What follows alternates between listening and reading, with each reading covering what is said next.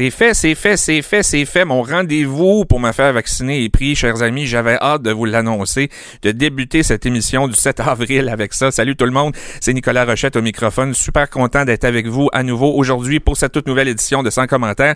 Mais d'entrée de jeu, laissez-moi vous parler. On a plusieurs concours présentement à chaque 88.7, mais il y en a un qui est fort intéressant. Donc, si vous voulez courir la chance de gagner 250 dollars en soins chez l'Institut Andrea, ben pour participer, vous vous rendez sur le choc887.com dans le site internet de la station, dans la section promo concours et le tirage va avoir lieu ce dimanche dans Garneau en stéréo. Donc c'est l'ami Joël qui va procéder au tirage. Il vous reste donc quelques heures pour vous inscrire. Alors allez-y en grand nombre pour courir la chance de gagner ce 250 dollars. Cette semaine, je vous propose dans quelques instants un entretien avec Valérie Roberts qui a travaillé pour fonder, créer, inaugurer la première journée nationale, la fête des beaux-parents. Alors on va en parler avec Valérie dans quelques instants. Ensuite, je sais pas si vous vous souvenez des vidéos courtes automne avec l'humoriste Geneviève Gagnon. Ben, j'ai la chance de recevoir Geneviève aussi euh, dans quelques instants. Et euh, en fin d'émission, je vous propose euh, une entrevue avec Laurent Saint-Germain. La région de Québec produit plusieurs athlètes de haut niveau, particulièrement dans le ski alpin de compétition. Alors, Laurence a tout juste complété sa saison sur le circuit de la Coupe du Monde, a réussi à demeurer dans le top 10 mondial en slalom. Alors, je reçois Laurence dans quelques instants. On ouvre cette belle heure de radio avec la toute dernière de Dua Lipa, d'une rive à l'autre dans C'est sans commentaire à Choc 88.7. Je ne sais pas si vous vous souvenez du film La blonde de mon père avec Susan Sarandon et Julia Roberts il y a quelques années. Je vous fais ce clin d'œil car ma prochaine invitée me fait beaucoup penser à Julia Roberts dans ce film et comme elle, a appris à cheminer depuis toutes ces années et accepter son rôle de belle-mère auprès des filles de son conjoint Martin Junot. Elle est l'auteur du livre La blonde de papa, co-animatrice de l'émission Debout les comiques au 96.9 C'est quoi? Et instigatrice de la première journée dédiée aux beaux-parents. Bonjour Valérie Roberts, bienvenue à Sans commentaire et bienvenue à Choc 88.7. Salut Nicolas, Tavarouette, belle introduction, merci. Ça, me fait plaisir, c'est la moindre des choses. Euh, chère Valérie, les troisièmes dimanches de mai vont désormais être la fête des beaux-parents grâce à toi. Dis-moi, pourquoi tu as tant voulu cette journée? Euh, c'était hyper important pour moi parce que moi, j'ai écrit un livre sur euh, les belles-mères, sur mon expérience de belle-mère et sur l'expérience de 19 autres femmes. C'est sorti l'été dernier, en, en juin 2020. Ça s'appelle La blonde de papa. Puis euh, quand j'ai sorti ce livre-là, j'en étais vraiment très fière. Puis ça a engendré après ça plein de discussions avec plein de belles-mères, mais aussi plein de beaux-pères.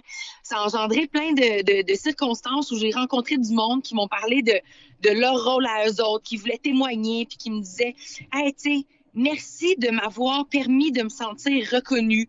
Merci d'avoir euh, euh, fait en sorte que je me sens tout à coup appuyée, puis je comprends que, que ma place, elle est importante dans ma famille recomposée. Puis, tu sais, je, trouve ça plate de pas me voir dans les médias traditionnels. Puis là, tout à coup, je me suis vue, tu sais.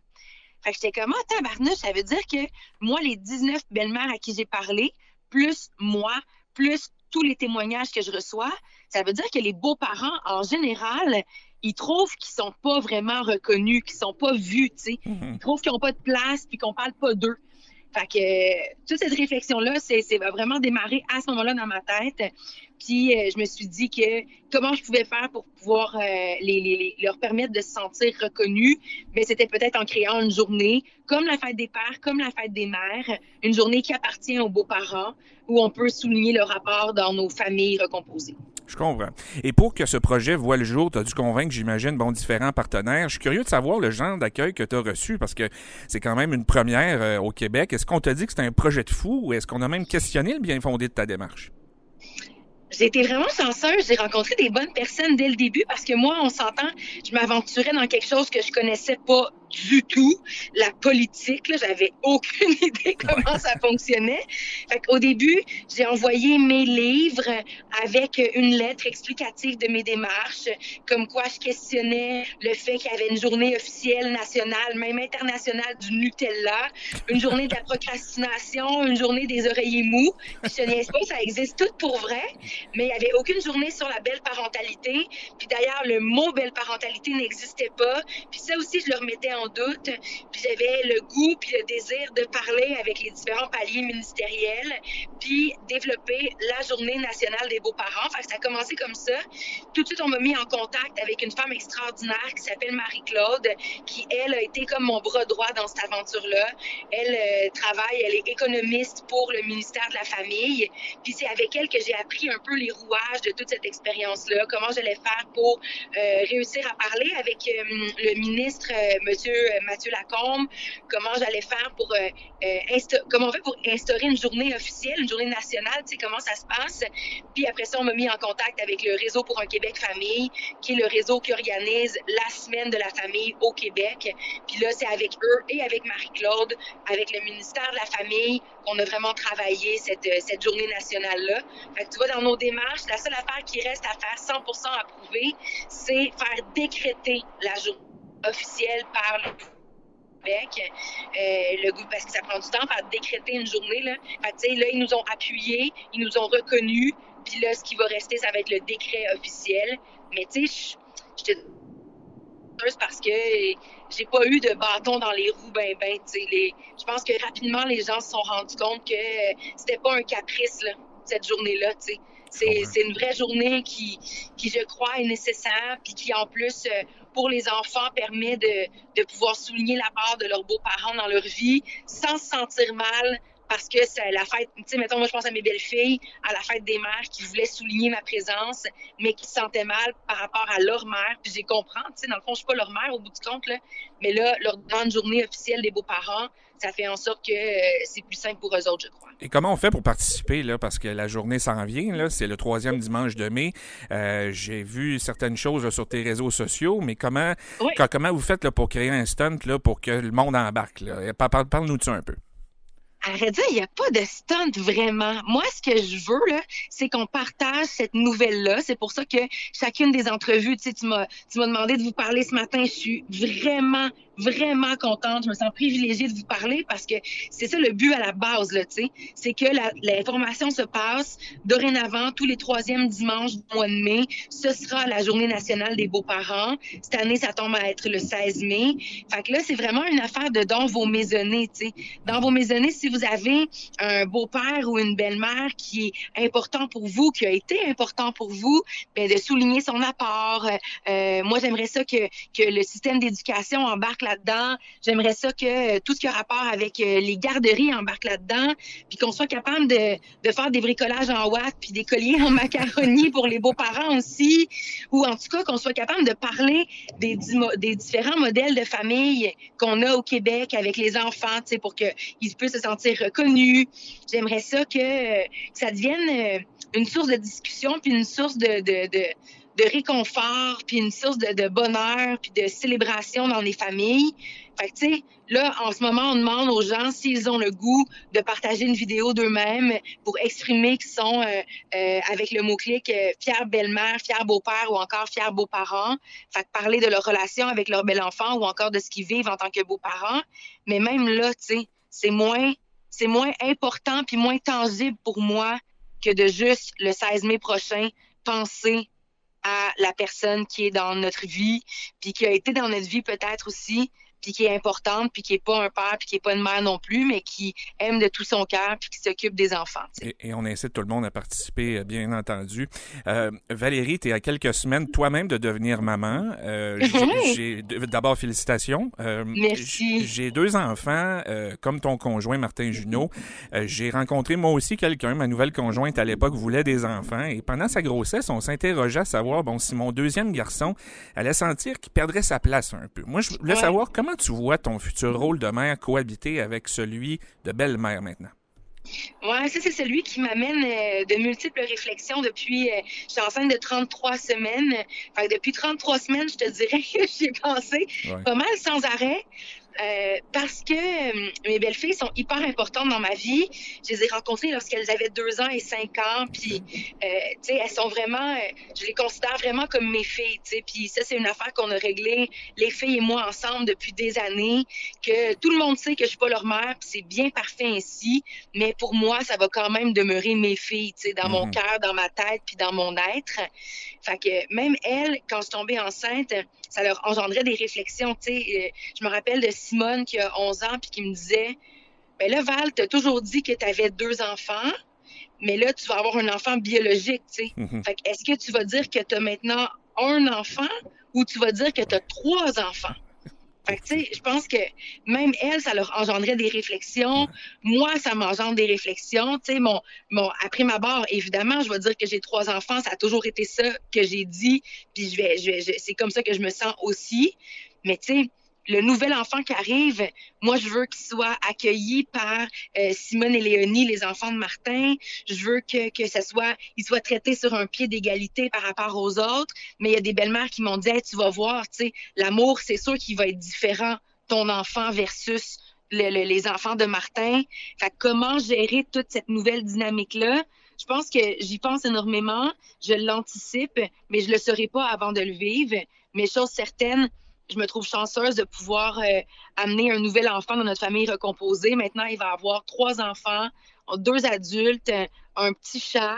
Puis euh, je pense qu'on va réussir à trouver un équilibre là-dedans. Puis ça va, je, l'espère, unifier notre famille. Puis de manière euh, hyper égoïste, ben, ça me permet de garder les filles dans ma vie pour toujours. Je comprends. Parce que je vais, je vais toujours être la mère de leur sœur. Fait que même si un jour Martin et moi on n'est plus ensemble, ben moi c'était une de mes grandes inquiétudes de perdre mon, mon, mon lien avec euh, avec ces deux filles là que je trouve extraordinaires ben là, je le perdrai pas, tu sais. Par la force des choses, je vais toujours être présente. Fait que d'une manière super égoïste, ça me fait super plaisir. ben, t'es super inspirante. Moi, je transformerais ton terme égoïste en, inspiration, je pense, pour bien des, bien des parents, bien des familles. Puis, je suis convaincu que cette petite fille-là manquera pas d'amour, ça, c'est certain. Euh, en terminant, Valérie je pense qu'elle touchera jamais par terre. C'est ma mère qui dit tout le temps ça en riant. Elle m'a dit il va y avoir tellement de monde autour d'elle, autour de cette petite fille-là. Jamais elle va être déposée au sol. elle va toujours être dans les bras de quelqu'un. C'est certain. En terminant, je présume que tu vas prendre une pause professionnelle le temps de ton congé de maternité. Mais comment vois-tu ton retour? As-tu des projets en tête? Est-ce qu'on va te réentendre à la radio, te revoir à la télé? Ben, tu comprends que dans l'univers dans lequel euh, on évolue, donc celui de la radio, des médias, de la télé, euh, les congés de maternité, c'est bien compliqué. Hein? Fait que je risque de pas avoir beaucoup, beaucoup de temps euh, où on va être vraiment juste ma fille, moi, puis mon chum. Je risque de retourner très rapidement à la radio et au travail en essayant de trouver le meilleur équilibre que je suis capable de créer avec un nouveau bébé dans la famille, tu sais. Mais euh, c'est sûr que j'ai des projets pour après. Là, tu sais, j'ai réussi à créer la, la Journée nationale des beaux-parents, mais ça fait longtemps que je veux faire un documentaire sur les familles recomposées, sur la belle parentalité, rencontrer d'autres exemples, continuer à, à essayer de projeter un modèle positif aussi de, de beaux-parents. Tu sais, c'est pas euh, les belles-mères, c'est pas toutes Cendrillon, la belle-mère de Cendrillon. Là, tu sais, au contraire, c'est des, des femmes qui se dévouent corps et âme euh, pour leurs beaux enfants. Même affaire pour le beau papa. J'ai longtemps voulu écrire. Euh, là, j'ai écrit la blonde de papa. Je veux, j'aimerais ça écrire le chum de maman. Fait que, est-ce que ça va être ça le projet? Tu sais, j'ai plein d'affaires qui, qui m'habitent puis que j'ai le goût de faire. Fait que c'est ce qu'on va voir euh, après que j'ai donné naissance à un bébé. Là. Je je sais pas, il va être comment. Est-ce que, est que ma fille va pleurer ou est-ce qu'elle va me laisser faire mes petites affaires? Ça va être à suivre. ah, on sait jamais, mais en tout cas, on te le souhaite le plus beau des bébés en santé, chère Valérie. Je rappelle que grâce à toi, la première journée dédiée aux beaux-parents aura lieu euh, le troisième dimanche de mai. Valérie Roberts, merci beaucoup d'avoir été avec nous aujourd'hui. Euh, c'est moi qui te remercie, Nicolas. Vraiment, c'est super apprécié. Ça fait plaisir. D'une rive à l'autre, dans Portneuf-Lobinière, on poursuit maintenant avec la musique de Khaled à Choc 88.7. Il y a quelques années, alors que je faisais du jogging sur une base régulière avec ma meilleure amie qui s'appelle aussi Geneviève, bien mon ami m'envoie un texto tout bonnement avec un vidéo YouTube, vidéo de l'humoriste Geneviève Gagnon. Vidéo s'appelle Courte Tune et à mon plus grand bonheur, elle a recommencé ses vidéos. Ben, en fait, j'ai eu l'impression qu'elle a recommencé ses vidéos avec le début de la pandémie. J'ai le bonheur de la recevoir aujourd'hui. Bonjour Geneviève Gagnon, bienvenue à son commentaire et bienvenue à Choc 88.7. Ben voyons donc, merci de me recevoir, ça va bien? Ben oui, ben écoute, c'est un grand plaisir d'abord. Écoute, ça va très bien, toi? Ben oui, ben oui, ben oui, ça va super bien, toujours. Bon, Geneviève, j'ai eu l'impression, comme je disais en introduction, que tu t'étais éclipsé un petit peu du monde public. Explique-moi pourquoi tu as décidé de revenir et de reprendre tes vidéos courtes tournes avec le début de la pandémie? Ben, premièrement, j'ai jamais arrêté. Fait que je sais pas Ok. pourquoi j'avais cette impression-là. C'est, non, j'ai jamais arrêté. C'est juste que moi, je, je fais des vidéos, euh, quand ça me tente, puis quand Je je comprends. suis inspirée. Puis à un moment donné, quand je suis pas inspirée, euh, j'en fais pas. Mais si je fais pas de vidéos, je vais faire des posts, je mets des photos, euh, mais je ne, je n'ai jamais arrêté. Ça fait cinq ans maintenant que Court Automne existe et je n'ai jamais arrêté. C'est juste que les vidéos au début n'avaient plus parce que j'avais plus d'idées. Mais euh, après ça, j'en fais une fois de temps en temps. Puis la pandémie, mais là, j'avais, j'étais encore plus inspirée parce que j'ai recommencé à courir bien plus souvent que je courais euh, avant la pandémie parce que je fais beaucoup de conférences. Je fais, mais tu sais, j'ai toujours, euh, moi, je fais beaucoup, beaucoup d'événements. Euh, alors, euh, avant la pandémie, ben, je continue à faire mes événements. Je donne des rendez-vous à des gens gratuitement. Puis on marche ou on court selon le rythme de chacun. C'est jamais, jamais arrêté. Puis ça, je le mets encore en vidéo sur ma page. Donc, non, non, ma, ma, ma Côte Automne a toujours, été très, très, très active sur les réseaux. Geneviève, tu fais de l'humour. Peut-être pas sur YouTube, par exemple. YouTube, j'ai arrêté d'en mettre. C'est sûrement c'est Facebook que je nourris. Oui, effectivement. C'est peut-être ça mon impression. Geneviève, tu, Geneviève, tu fais de l'humour depuis une quinzaine d'années. Qu'est-ce qui t'intéressait dans l'humour au départ? Ben, ben, je, je, sais pas que ça m'intéresse, c'est que je suis née dans l'humour. Tu sais, Je veux dire, moi, là, euh, sans le savoir, je faisais rire le monde. là. Ça, je le savais même pas. là. J'étais jeune, jeune, jeune, jeune, jeune. Je faisais rire tout le monde, tout le temps, tout le temps, tout le temps. Malgré moi, je savais de la façon dont je m'exprime, euh, ma vitesse d'esprit, euh, ça me menait beaucoup dans le trouble. Ben, je dérangeais en classe, puis je dérangeais à l'école, mais c'est, c'est, c'est- moi, pour faire rire, j'étais prête à tout. Fait qu'après ça, j'étais ces planches, euh, des petits shows étudiants, des petits shows primaires, des shows secondaires, d'improvisation. Fait que j'ai toujours été là-dedans. Puis quand euh, l'humour, euh, les festivals, euh, juste pour rire, sont nés, puis ça dans les années 80, puis ça, ben euh, Anthony Cavana, moi j'étais allée voir Anthony Cavana euh, parce qu'elle allait à l'école avec nous, on était sur le même show étudiant, puis Anthony a fait son premier juste pour rire en 85 ou en 86. Puis j'étais allée le voir, puis je me suis dit aïe aïe, j'aimerais ça faire ça. Fait que là j'ai c'est plus tard vers 2002 que j'ai euh, j'ai participé à un concours parce que tu sais moi j'avais une carrière là, dans la vie, je suis gestionnaire chez Bell euh, Canada, j'avais une très belle carrière, fait que l'humour c'était juste pour le fun, mais je voulais aller au bout de ça. Fait que j'ai pris des petits cours de soir à l'École nationale de l'humour, puis après ça j'ai commencé à faire la tournée des bars. Sans, sans savoir où ça me menait, tu sais, je suis pas une fille qui vit, qui, qui regarde loin. Moi, je, je vis le moment présent. Fait que là, au moment présent, ça me tentait de faire de l'humour. Je l'ai fait. Je savais pas où c'était pour me mener, puis je fais encore de l'humour aujourd'hui. Fait que, mais c'est pas mon gagne-pain, ça le sera pas. Je, com- je comprends. Mais de l'extérieur, tu faisais référence à ta carrière que tu menais en parallèle chez Bell. De l'extérieur, on a l'impression que ça semble facile hein, de percer en humour. Il y en a beaucoup. Il y a beaucoup de... Ben, en fait, on a l'impression qu'il y a beaucoup de diplômés de l'École nationale, puis il y en a beaucoup de jeunes nouveaux humoristes à chaque année. Mais tu as décidé de tout lâcher, toi, à un moment donné, à un moment, pour te lancer dans ta première tournée. Est-ce que ça a été difficile? Puis si oui, pourquoi? Ben oui. Euh, oui, parce que la carrière que je menais chez Bell, euh, je l'aimais. Je l'aimais. Puis, tu sais, pour me rendre au, au poste que j'avais que j'avais chez Bell, j'avais pris beaucoup de formations. Des, j'étais allée euh, faire beaucoup de cours. Euh, j'ai travaillé fort pour les postes que j'avais chez Bell avec euh, les salaires qui venaient avec, la sécurité financière qui venait avec. Fait que j'aimais ça, l'idée.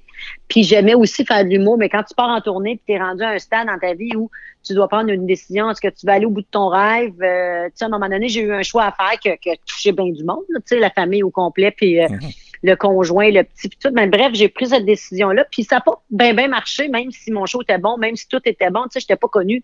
Puis euh, dans les années 2010-2011, les réseaux sociaux, c'est pas ce que c'est aujourd'hui. Là, aujourd'hui, tu peux faire ton autopromotion, tu peux payer de la pub, tu peux, tu peux t'auto-financer, tu peux faire tes choses tout seul. Tu peux être, mais moi, dans ce temps-là, c'était au début des réseaux, puis je pouvais pas être toute seule. Fait qu'il fallait remplir des salles de spectacle. Puis pour remplir une salle de spectacle, faut, faut que tu sois plus vu que, que ce que j'étais. J'étais pas assez vue à la télé, à la radio. Monsieur, madame, tout le monde qui achète des billets, là, ils veulent voir des vedettes. Ils veulent voir des gens à la télévision. Ils veulent voir des gens qui aiment à la télévision, qui aiment à la radio. Ils veulent aller les voir. Mais découvrir quelqu'un de même, là, acheter un billet de 30 pièces, payer un souper la gardienne à quelqu'un que tu sais pas c'est qui, que tu as juste vu ta photo dans le journal. Ouais. Fait que mes salles n'étaient pas de temps plein. Fait que c'était pas un beau moment pour moi. Même si c'était mon plus grand rêve, c'était mon plus grand cauchemar, l'argent rentrait pas, j'avais laissé ma job. Ça n'a pas été facile. Mais euh, je le referais de même pareil. Il y a des petites choses que je ne referais pas pareil, mais tu sais, c'est correct parce qu'aujourd'hui, ben, je fais de l'humour en privé, beaucoup de corpos, des festivals, puis je veux plus partir en tournée. Puis c'est là que je trouve euh, tout mon équilibre. Je suis encore gestionnaire dans une grande compagnie d'assurance. Je fais encore de l'humour, puis je fais en plus des conférences. Fait que là, je suis parfaite. Là, je suis mon X dans tout, tout, tout. Ben, parlons-en de, parlons de ta conférence sur euh, tes sites Internet. Tu parles aussi d'un chaufférence, si j'ai bien lu. Parle-nous de ça un peu, puis des formules que tu offres. De quoi, de quoi tu nous parles, si jamais on va voir justement dans un corpo là, une conférence de Geneviève Gagnon? Ben, la chaufférence, parce que quand euh, j'ai commencé, euh, ben, tu sais, ça fait très, très longtemps, presque 20 ans que je fais de l'humour. Fait que le stage, la scène, le micro, puis les punches, puis comment se tenir, il n'y a plus de secret, j'ai plus peur d'aucune sais, je l'ai, on, tu sais, j'ai fait mes preuves. Fait que quand j'ai commencé à, écrire mes livres, j'ai écrit deux livres qui s'appellent Il n'y en aura pas de miracle. Le deuxième livre de courte tourne, c'est Aime-toi un pas à la fois. C'est là que euh, ce qu'il y avait dans mon livre, ça, ça parlait beaucoup aux gens. Les gens aimaient ça, l'humour, le, message de prendre soin de soi, de s'accepter, blablabla. À travers l'humour, le message passait bien. Fait que c'est là qu'on m'a demandé de faire des conférences euh, les associations des femmes, les villes, tout ça. Puis j'ai dit, ben, je suis pas conférencière. Ils ont dit, ben oui, tu, pourrais aller faire des conférences. C'est Pierre Lavoie qui m'avait dit, Geneviève, tu devrais faire une conférence. Tu as juste à parler. Tu sais, tu l'as, le stage, tu sais comment écrire, tout ça. Fait que je l'ai essayé un 30 minutes. J'ai pogné à piqueur, fait que j'ai fait ma conférence. Mais là, après ça, quand tu étais invité dans des journées de conférenciers, ben là, j'ai commencé à côtoyer le monde des conférences, qui est tout un, tout un monde en soi. Là, tu sais, il y en a, il y en a. Puis, mais ils ont un certain profil, les conférenciers. Euh, j'étais sur, mettons, j'étais dans une journée, euh, un séminaire où il y avait plein de conférenciers. J'étais pas comme les autres. Ils arrivent très préparés. Il y a un protocole, ils sont en veston, euh, ils ont un micro, ils ont une présentation. Moi, moi, j'ai quand même le, le stand-up en moi, c'est-à-dire une bouteille d'eau, un banc, mon micro à la main, j'ai des punchs. Fait appeler ça une conférence, je me sentais comme un petit peu l'imposteur. Mais c'est en même temps un très, c'est très drôle. C'est un show que je fais, mais en même temps, il y a des messages. Tu sais, je pas, parce qu'un un show d'humour, il y a une ligne, un punch, il y a une, il y a une technique mm-hmm. que, que je fais pas en conférence. Fait il y a un, il y a un bout, il y a des bouts de très chaud d'humour, puis il y a des bouts de conférence. Fait que c'est là que j'ai décidé d'appeler ça chaufférence. Moi, je pensais que j'avais inventé le mot, hein, mais je ne l'ai pas inventé, il existait avant. Mais j'étais sûre que j'étais la, la fille la plus brillante sur la planète. Eh ben non, le chaufférence existe. Ben, fait que c'est un tout. Mm. Mais tu y as donné un autre sens, euh, assurément. Puis euh, quand, quand tu mentionnais, c'est pas juste, euh, il y, a des, messages probablement qu'avec ce que tu as vécu, tu, tu, tu diffuses une belle inspiration aussi dans tout ça. Geneviève, admettons que je sois devant toi et que tu devais me faire un pitch en une minute pour me botter le derrière. Là. Ah ouais, le gros, il y en aura pas de facile. Puis me dire, ah ouais, court, ton un, deux, trois, go. Comment tu me vendrais ça? Ben, premièrement, je dirais pas ça gros, euh, court le gros, puis court toton. On part de là parce que euh, je veux juste que court toton, ça n'a rien à voir avec la grosseur des gens, ça n'a rien à voir avec le physique, ça n'a rien à voir avec le poids. OK, c'est très important. Euh, court toton, j'ai appelé ça comme ça parce que c'est un c'est une parodie de l'émission Court toujours. Donc, j'ai trouvé Totoun pour remplacer toujours de, de c'est l'émission de Dominique Arpin sur la course à pied. Euh, en fait, moi, je donne pas de coup de pied. Euh, tu sais, je, veux juste dire aux gens l'importance de la santé avant le physique, de bien paraître. Moi, je suis, je suis, je, suis pour la personne coquette qui prend soin d'elle, mais qui, s'accepte telle qu'elle est, de, s'accepter. Fait que, puis pour s'accepter, mais il faut prendre soin de soi, de son, de son âme, de sa tête, de son mental, puis de son physique, puis ça. Mais pour ça, faut que tu trouves une façon de bouger. Moi, j'ai trouvé la course à pied, puis moi, je cours pas dans aucune course officielle. Je veux rien savoir de m'inscrire, de payer, puis de, de me timer. Pour moi, c'est, ça va pas ensemble. Ben pour moi, là, tu sais, mm-hmm. il y en a que c'est oui, là. Moi, c'est je veux faire du cardio pour ma santé physique, bien vieillir, endurcir mes muscles, puis bien dormir, puis mon mental. La course à pied, c'est ce que j'ai trouvé là-dedans, c'est que ça demande aucun horaire. Moi, je suis pas une fille d'orage, une fille de moment présent, une fille d'instinct. Ça peut me tenter à 5 heures le matin de courir comme ça peut me tenter à 7 heures le soir. Donc, la course me permet de faire ça partout où je veux, à l'heure que je veux, quand je veux. Euh, un loisir pour moi, je veux pas d'horaire. Donc, c'est ça que moi, j'ai trouvé la course, mais je dis au monde, trouve quelque chose que t'aimes, mais t'as pas le droit de pas bouger. T'as pas le droit. T'as pas le droit de faire ça à tes enfants. T'as pas le droit de mal vieillir pour ta famille. T'as pas le droit de le faire. T'as pas le droit de faire ça pour toi-même. T'es obligé de prendre soin de toi.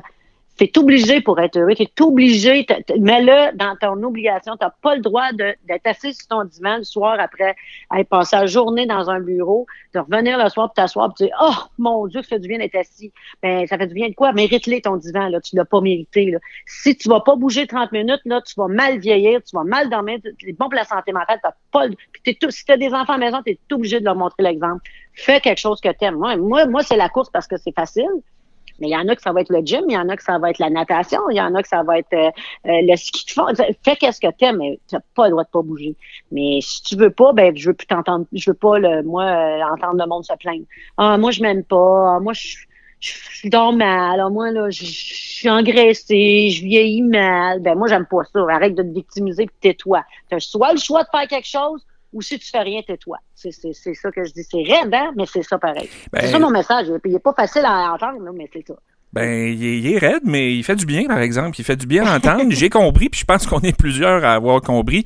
Euh, dis-moi, en terminant, qu'est-ce qui te fait le plus plaisir aujourd'hui quand tu regardes tout le chemin que tu as parcouru, ta carrière, puis où tu es rendu aujourd'hui? Tantôt, tu me parlais, j'ai l'impression d'être sur mon X aujourd'hui. C'est quoi ta plus grande fierté? Ben, écoute, j'en ai plein de fierté, euh, euh, mais, mais mais quand je reçois encore à ce jour des messages, des messages, des messages, des messages, des messages de femmes que juste avec une capsule, écoute, c'est réel, c'est puissant, là, tu sais, une capsule a changé sa vie. Une capsule, celle des, mettons, celle avec la camisole. Parce que moi, les femmes, il y a des femmes qui mettent pas de camisole l'été quand il fait 40 parce qu'elles n'aiment pas le bras.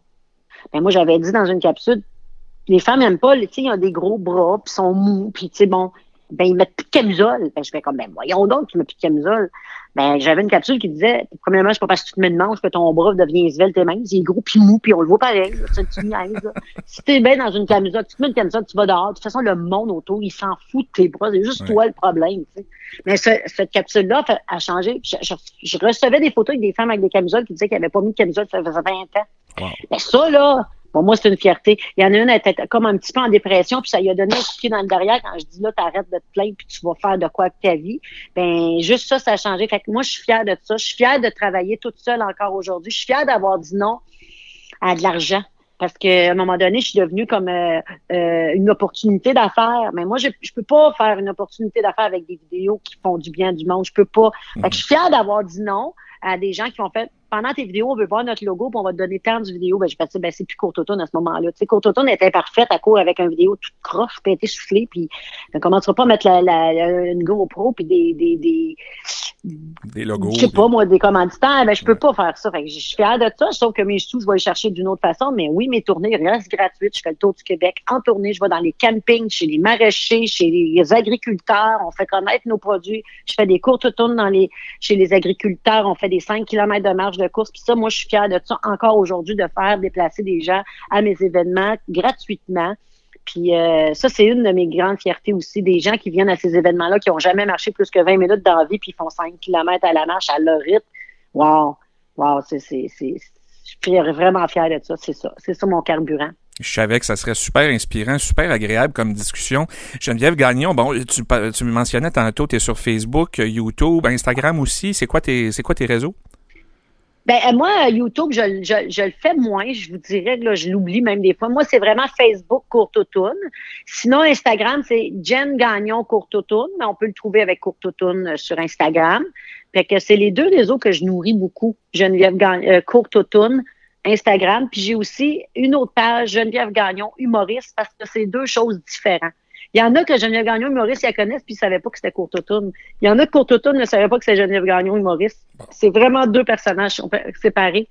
Mais euh, c'est là qu'on peut me retrouver. Je fais beaucoup de spectacles virtuels depuis la pandémie dans des dans des euh, studios. Fait qu'on envoie des liens Zoom, puis je fais soit des shows d'humour qui est complètement différent de mon show Férence, fait que j'en ai pour tous les goûts dans mes affaires. Fait que, mais je travaille beaucoup. Je fais beaucoup, beaucoup, beaucoup de spectacles puis de shows d'humour. Fait qu'il faut juste m'écrire. Puis euh, ben moi, c'est les compagnies souvent qui, qui me prennent pour leur employé parce qu'il y a beaucoup de messages de motivation dans mon affaire.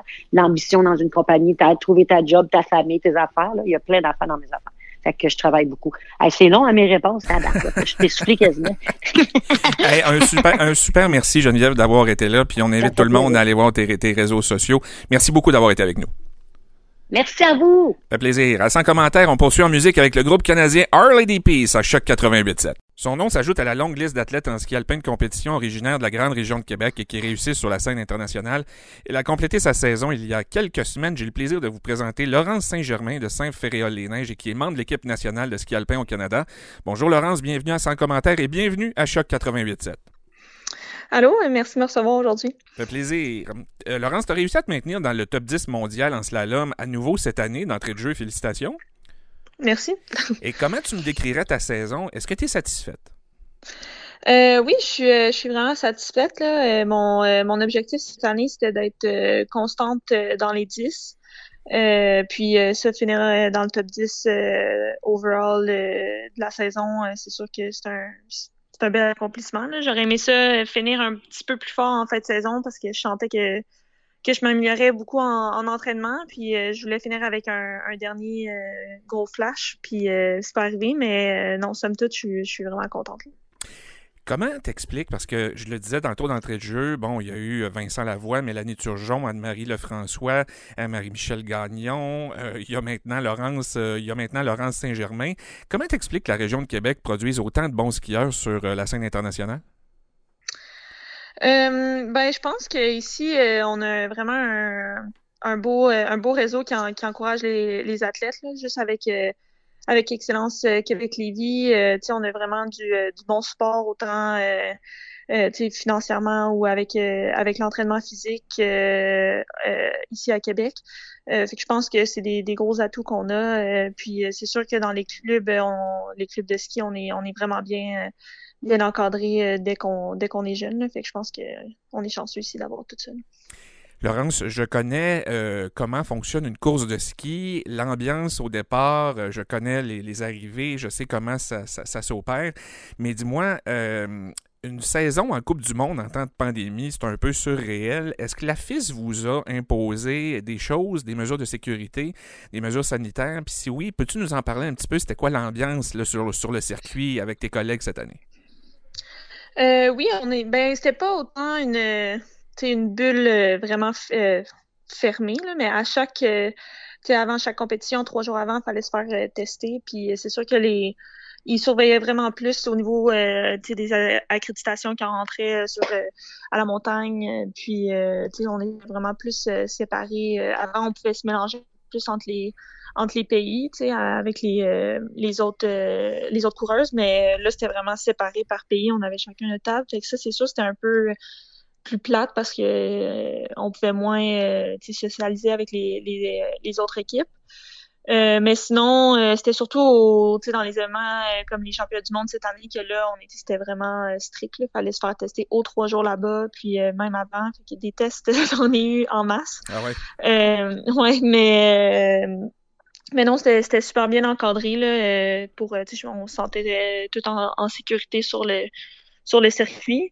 C'est sûr que là, comme comme vous dites pour les, les fans, ça c'était un peu plus ben, plate, là, si je peux dire. Là. il y a des courses, surtout les courses le soir ou même les championnats du monde, que tu es au départ, puis justement, tu entends la foule, tu vois tout le monde qui est il y a tellement de monde qui sont tout le long de, du parcours. des entends même en descendant. Fait que ça, c'est sûr, ça, ça a enlevé un peu de fébrilité dans, sur le circuit là, cette année. Et comment ça se passait au départ? Étiez-vous distancé à deux mètres? Parce que, bon, pour les auditeurs, là, un départ de course de, ski alpin, bon, t'as as, l'enclos, t'as as, la gate de départ, comme on dit dans le jargon. Puis après ça, t'as tous les skieurs qui sont en, par ordre de dossard là, pour, euh, pour, pour débuter. Euh, aviez-vous à respecter une certaine distance entre vous?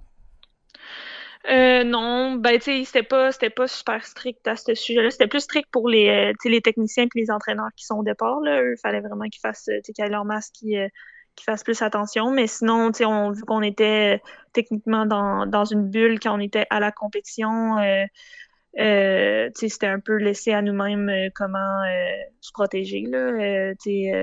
mais chaque athlète avait le, euh, soit un cache-cou ou un masque au départ, puis on, on l'enlevait avant de, avant de descendre. Mais euh, ça, pour les athlètes, c'était un peu plus laissé libre à nous-mêmes, mais c'était plus strict pour, euh, pour les, les techniciens et les, entraîneurs au départ. Je comprends.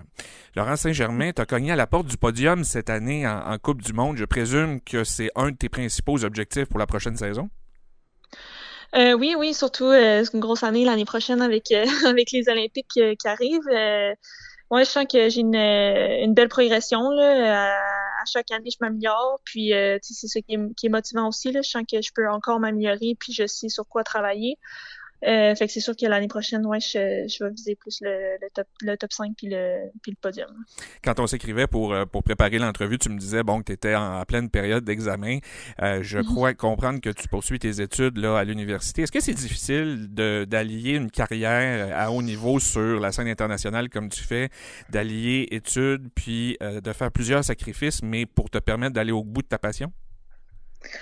Euh, ouais, c'est sûr que, ben, tu sais, je dirais pas que c'est des, des sacrifices parce que, tu sais, c'est vraiment ça que, c'est sûr qu'il y a des fois, il y a des, des choses qu'il faut que je, que je, que je manque ou que, j'ai moins de temps, mettons, pour voir mes amis ou, ou des trucs comme ça. Mais, sais, c'est vraiment, euh, un choix que je fais parce que, justement, je veux avoir un après-carrière puis euh, je veux, euh, je suis motivée à continuer à l'école, j'aime j'aime l'école. Euh, puis euh, même en fait cette année, j'étais vraiment contente d'avoir l'école justement.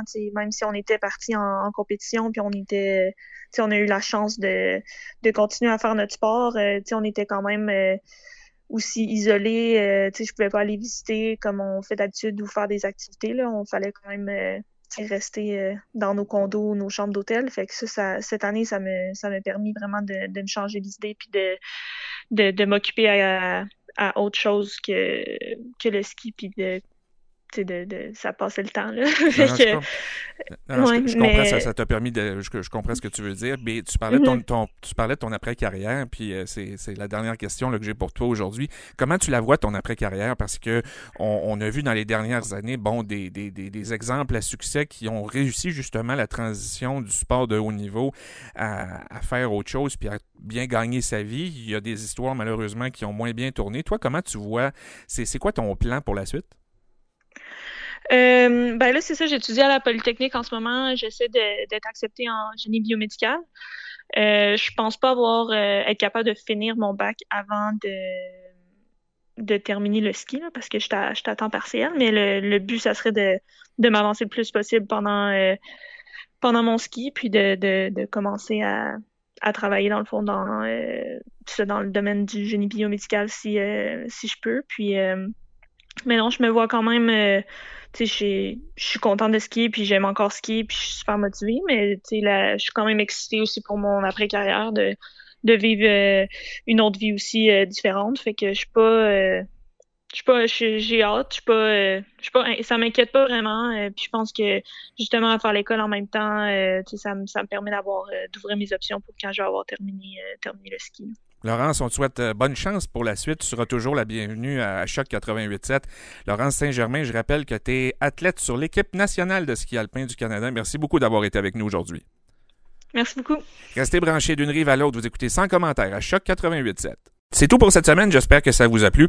Un bon moyen de rester informé de tout ce qui se passe dans Portneuf-Lobinière, ben, c'est d'aller aimer la page Facebook de Choc 887, d'aller cliquer sur le petit pouce en l'air. Serez-vous le 3 millième à aller aimer notre page? Allez-y en grand nombre, chers amis. Et la page Facebook, vous allez voir, est très dynamique, très animée. Les émissions sont là, euh, des articles aussi. On vous pose des questions dans Café Choc, dans l'émission du matin. Alors, vous allez suivre cette page avec un grand plaisir. Ne manquez pas dans quelques instants des 14 heures, c'est Raph dans le Dash avec Raphaël Beaupré et Michel Beausoleil. Des 18h, c'est Sarah Poste avec Debbie Corriveau. Et vos week-ends, ça commence aussi maintenant. Samedi et dimanche, dès 8h, c'est Michel Carrier, Monsieur Vintage. Dès midi, c'est Joël Garneau avec son Garneau en stéréo. Manquez pas le tirage du, 250 dollars euh, dimanche à l'Institut Andrea. Donc, c'est ce dimanche dans l'émission de Joël. Les deux éditions du Mixologue aussi, vendredi et samedi soir des 20h. Et on conclut le week-end avec Jeff Labrie et son Express Country. Je vous laisse avec la toute dernière de Stage Lacroix. Je vous souhaite une excellente semaine, où que vous soyez dans Port-Neuf-Lobinière. Je vous aime, comme dit sa On se parle la semaine prochaine. Salut!